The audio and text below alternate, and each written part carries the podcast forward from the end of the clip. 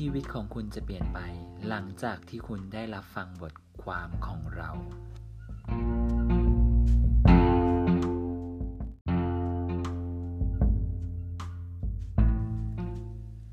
สวัสดีจ้า ยินดีต้อนรับทุกๆทท่านเข้าสู่ช่องคุยสบายสไตล์เบนจีช่องที่มีสาระและไม่มีสาระเอามาแบ่งปันทุกๆคนจ้า และวันนี้ทางช่องของเราก็มี 7 วิธีดีๆ สร้างแรงบันดาลใจให้ทุกคนมีความสุขในทุกๆวัน หลายๆ คนกำลังประสบปัญหาเบื่อหน่ายชีวิต เบื่อหน่ายการดำรงชีวิตในแบบเดิมๆซ้ำซากไร้ซึ่งเป้าหมาย ห่อเหี่ยว และก็ไม่มีกำลังใจเอาเลย วันนี้ทางเรามี 7 วิธีง่ายๆ เพื่อสร้างแรงบันดาลใจ ให้ชีวิตกลับมามีความหมายในทุกๆวันอีกครั้งหนึ่งหนึ่งเลย หลีกเลี่ยงการทำอะไรซ้ำซากอย่างเช่น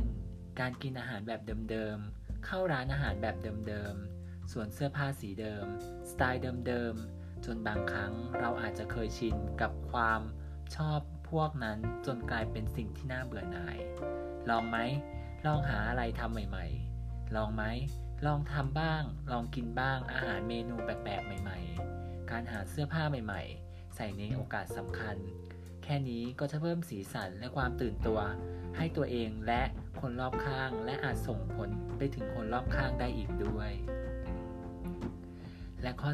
2 เราควรตั้งเป้าหมายเสียบ้าง หลายๆ คนใช้ชีวิตอย่างไร้เป้าหมาย ทั้งในการทำงาน หรือในการเรียน ของแต่ละวันนั้นแสนจะยาวนาน ไม่มีพลังเอาเสียเลย ไม่มีพลังในการเก็บเงินหรือตั้งใจเรียนเลย คิดแค่ว่าอยากไปให้พ้นพ้น อยากให้มันพ้นไปวันๆ ลองหันมาตั้งเป้าหมายให้ชีวิตดูใหม่ อาจจะเริ่มจากสิ่งใกล้ตัวง่ายๆ อย่างเช่น ซื้อของมีค่าให้ตัวเองเพื่อเป็นการขอบคุณตัวเอง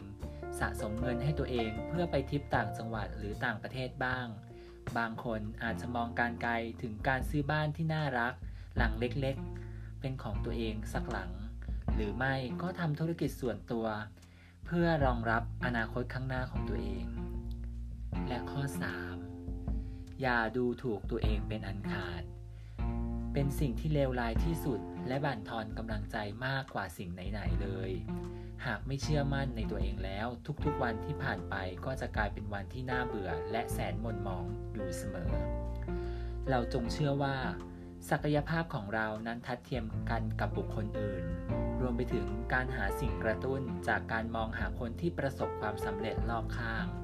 จงจำไว้ผู้ที่ประสบความสำเร็จ ระดับโลกก็ย่อมเคยผ่านความยากลำบากมาด้วยกันซะทั้งนั้น ซึ่งถ้าคุณ รู้สึกว่าตัวเองยังขาดองค์ประกอบหลาย ๆ ด้านอยู่ ก็จงพัฒนาตัวเองเพื่อให้ประสบความสำเร็จแบบคนอื่น ได้โดยไม่ต้องกดดันตัวเองมากจนเกินไป เพราะการกดดันตัวเองมากจนเกินไป จะทำให้เกิดผลไม่ดี ข้อ 4. ลองหันมาหาของสะสมดูบ้าง บางครั้งการใช้ชีวิต พื่อของสะสม ก็เป็นแรงบันดาลใจที่ดีสำหรับการดำรงอยู่ได้ หากเรามีความสุขจากสิ่งละอันพันละน้อย อันน้อยนิดของเราก็จงสะสมมันเป็นคอลเลกชันของตัวเอง เอาให้ยิ่งใหญ่ระดับโลกไปเลย ของที่คุณสะสมอาจจะไม่ใช่ของราคาแพง แต่อาจจะเป็นตั๋วรถเมล์ตั๋วภาพยนตร์ สแตมกระป๋องน้ำหรืออะไรก็ได้ที่คุณชื่นชอบ แค่เพียงแค่นี้ มันก็ทำให้ชีวิตของคุณรู้สึกมีความสุขขึ้นได้ ข้อ 5 เรามีเราควรมีความศรัทธาในใครสักคนหนึ่ง จะเรียกว่าหาต้นแบบในการดำรงชีวิตก็ว่าได้ พยายามที่จะได้ยืนอยู่บนจุดเดียวกับเขา มองเขาเพื่อให้ตัวเองก้าวไปสู่ความสำเร็จบ้าง หรืออาจจะจำเอาคำพูดดีๆ ของเขามาเตือนใจคุณเวลาคุณรู้สึกท้อแท้ แค่นี้ชีวิตของคุณก็ไม่ไร้ความหมายซะอีกแล้ว และข้อ 6 รู้จักเป็นผู้ให้ การที่เราสร้างคุณค่าให้ตัวเองจงคำนึงไว้เสมอว่า การมีชีวิตของคุณนั้นยังเป็นประโยชน์ต่อสังคมและคนรอบข้างอีกมากมาย คุณอาจจะไม่ต้องบริจาคเงินอย่างมหาศาล แต่อาจจะเป็นการที่มีจิตสำนึกเล็ก ๆ น้อยๆแบ่งปันก็ถือว่าในวันหนึ่งของคุณนั้นได้สร้างประโยชน์แล้ว ไม่ว่าจะเป็นการยิ้มให้ ใครสักคนที่ไม่รู้จัก เสียสละที่นั่งบนรถโดยสาร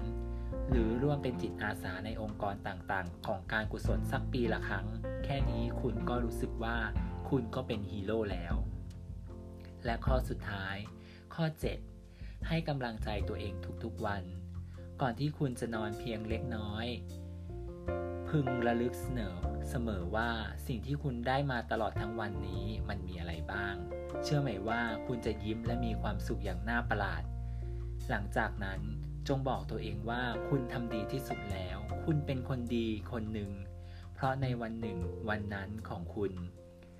มีความหมายเสลือเกิน จากนั้นคุณจะตื่นมาพร้อมกับกำลังใจอีกมากมาย และรู้ถึงคุณค่าของการมีชีวิตอยู่เสมอ ไม่ใช่เพื่อตัวเอง แต่เพื่อคนอื่นด้วย และนี่คือ 7 ข้อดีๆ 7 ข้อง่าย ๆ ที่เริ่มได้ตั้งแต่วันนี้ หากคุณเป็นคนหนึ่งที่มีคำถามว่าอยู่ไปทำไมทำไมชีวิตช่างน่าเบื่อ ลองเอาบทความดีๆ อันนี้ เป็นตัวช่วยของคุณที่ทำให้ชีวิตของคุณมีความสุขมากขึ้น แล้วคุณจะรู้ว่าทุกสิ่งรอบตัวก็สร้างด้วยกำลังใจและแรงบันดาลใจ ซึ่งทำให้คุณนั้นไม่ต้องไปแสวงหาจากไกลตัวเลย ขอบคุณค่ะ